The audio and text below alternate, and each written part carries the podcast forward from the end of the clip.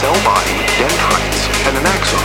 MDMA causes cells to release large amounts of serotonin. These large amounts are responsible for the primary effects of MDMA. MDMA. MDMA. MDMA. MDMA.